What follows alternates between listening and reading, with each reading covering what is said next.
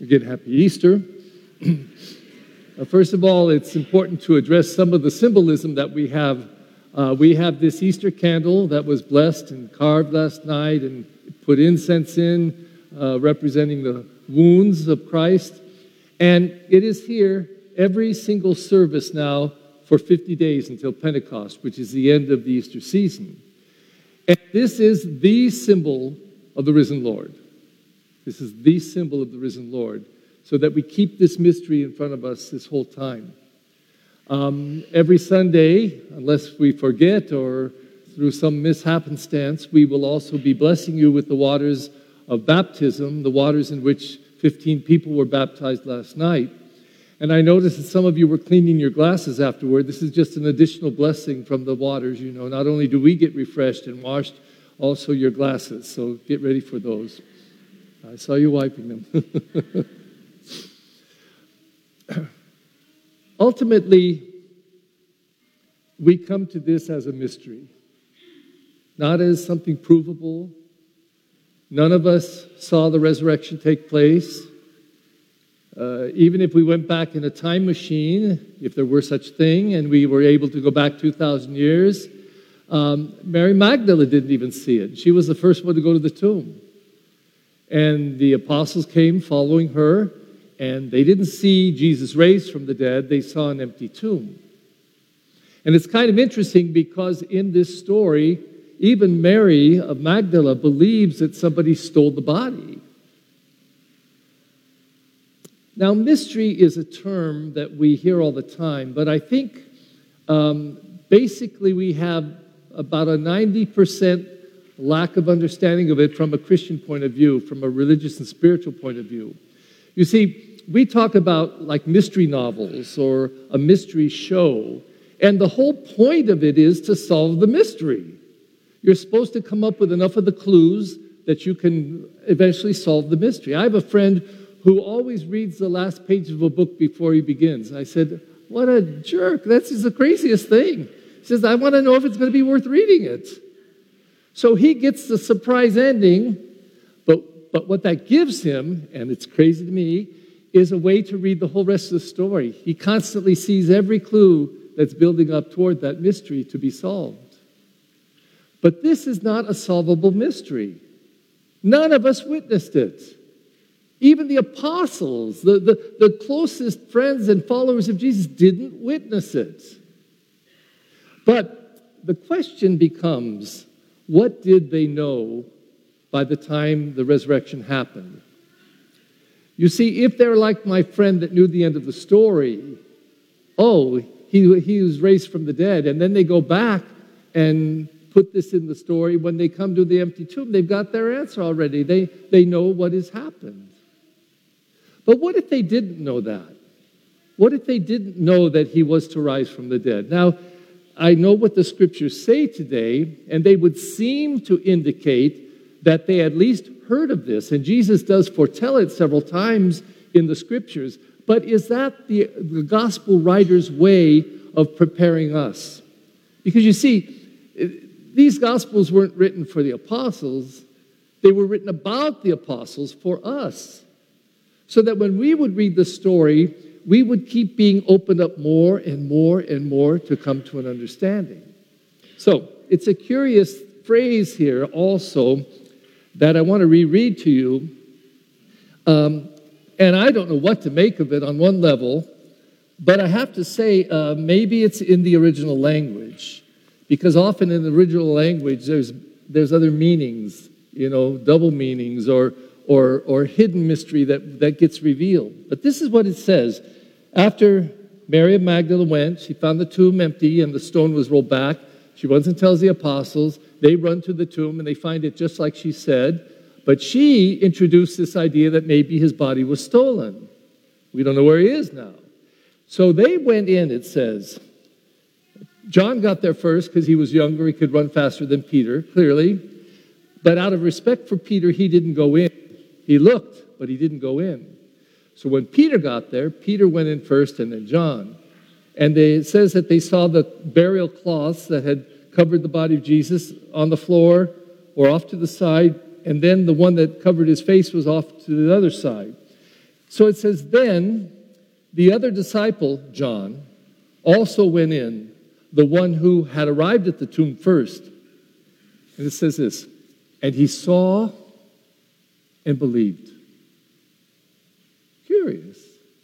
He saw and he believed.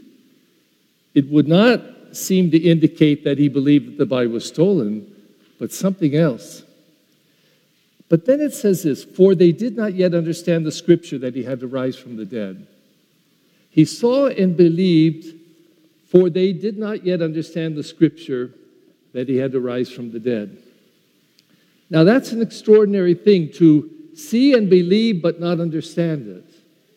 And to me, that would be the classic definition of mystery in the scriptures. To believe something without fully understanding it, having some understanding, believing in something about it, but not having proof or a, a full understanding. There are two readings, uh, second readings, and the optional one uh, talks about yeast, that we as the people of faith are like yeast. And yeast, when you put it in bread, it makes the dough rise. Why and how? Well, we could give some explanation. Uh, there's a chemical reaction that happens when yeast is put in with dough. And you could measure the amount of chemical reaction, get down to the molecules, I suppose, and you could explain it, but all you've done really is describe it. How that works, why that works, who knows? I'll give you another one. I checked with Siri about a month ago, put in the homily. Uh, I don't remember the details right now. I don't remember things like this, but I asked Siri, you can do it later, you can do it now if you want. I asked Siri, how many times does the heart beat in a day? And um, I don't remember the number. I don't think it was 60,000, but it's a lot. It even tells you how many times, more or less, that the heart beats in a minute or an hour, a day, a week, a year, a lifetime. Siri's very smart. So we could say, well, we know how that happens. You see, there's an electrical impulse that comes from the brain how and why there's an electrical impulse in the brain, I don't think we know. We just can observe it and measure it. And so that tells, it races down and tells the heart to beat. And as it beats, it pumps the blood.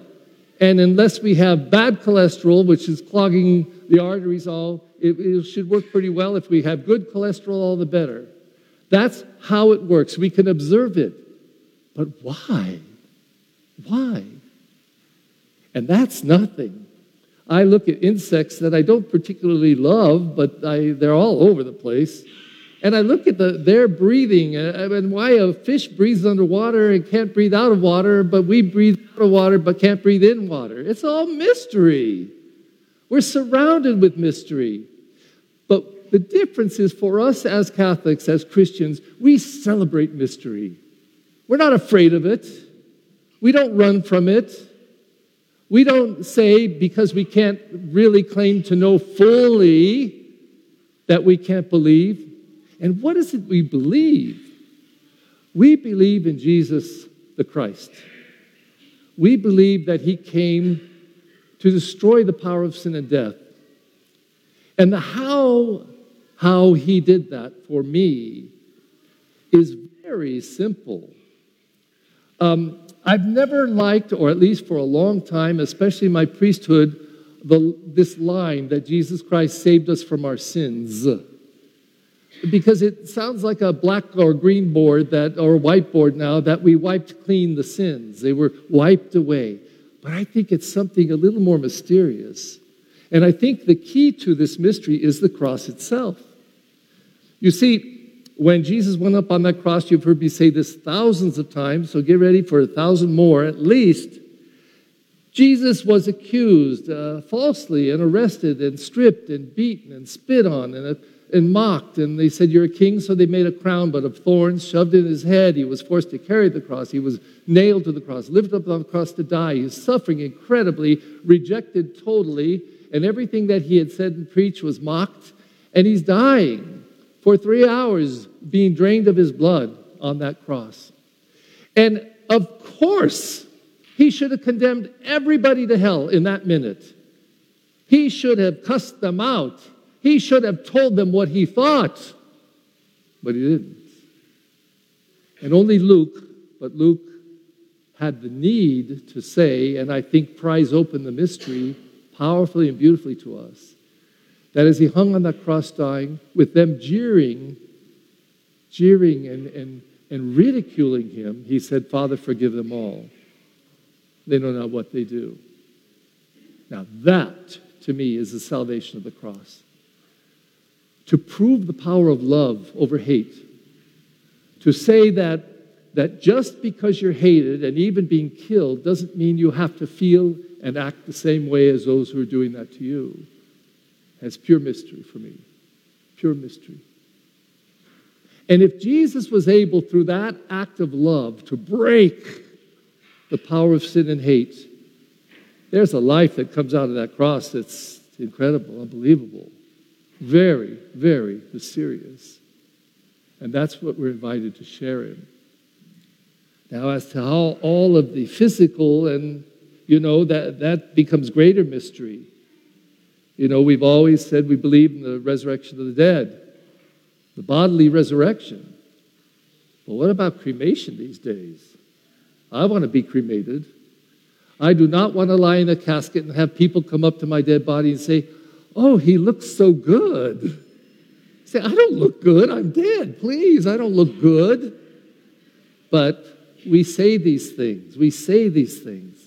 But what about being cremated, turned to ashes, and not over hundreds or thousands of years in the grave, but even before we're buried? What about it? And yet we believe in this mystery. And I'll tell you why I believe in it. I just look at the marvels of this world. My famous and probably the, the, the, only one I can really state clearly is the distance from the sun to the earth and how fast uh, light and heat travels. And, uh, you know, 93 million miles takes eight minutes to get here, traveling 186,000 miles per second. Whoa! I don't know what that does to you, but that makes me believe in a God. There's something, someone, some power, something that is so big and awesome that it could do that. So I often think when the light goes up there at Mount Wilson, now remember, this light, that light turns on with a switch or a timer, and we see it instantaneously. But it's not instantaneously. It's one 400 million thousandths of a second or something because it traveled 186,000 miles per second. So before a second is up, we see that light. Well, we can measure it, we could time it, we could describe it, but how and why? How and why? For me, it's pure mystery. Mystery to be described, mystery to tell the story, they came to an empty tomb and they saw and believed. And so today, as we come to this great feast of Easter, it's the center of our life, the center of our faith. If you listen to the Mass, I'll mention at the end the number of times in the Mass that we use the word mystery or mysteries. Of course, one of my favorite, it used to be right after the council that we would sing, as the priest would say, the mystery of faith. There it is, the mystery. And then what was that mystery? We said, Christ has died, Christ is risen, Christ will come again. That was my favorite acclamation, and then they removed it. Why? I don't know. They did not consult me, and if they had, I said, leave it alone. That's the best one. It's short, it's right to the point, and it grabs the mystery. He died, He is risen, and He will come again. Past, present, and future. The question then becomes what do you and I believe about this day? And is there mystery, a mystery that is being shared with us, not to be solved, but to be loved? And it is that Christ only wants for us life, and life to the full. If anybody asked me, why I believe it, I'd have to say, I don't know. I just do. That description of the scripture is enough for me. Those right on that day, those who thought maybe his body was stolen, came to a different conclusion. And somehow, something that maybe they had heard about resurrection was being revealed before their eyes. And they came to know that the Lord is truly risen.